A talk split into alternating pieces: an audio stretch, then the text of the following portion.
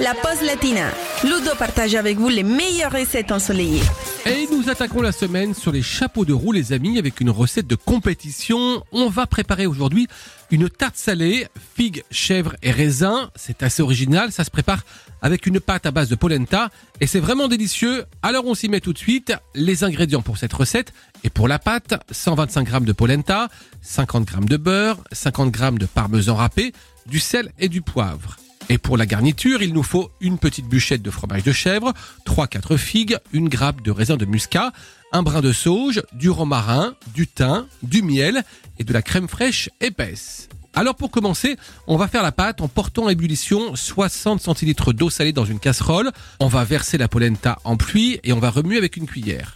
On va faire cuire 5 minutes, on va poivrer, on va retirer du feu dès que la polenta se détache des parois et on va incorporer le beurre, le parmesan en mélangeant soigneusement et on va laisser tiédir notre pâte. Ensuite, on va l'étaler en formant un disque sur une plaque recouverte de papier sulfurisé. On va recouvrir tout ça avec une fine couche de crème fraîche et on va préchauffer notre four à au moins 200 degrés.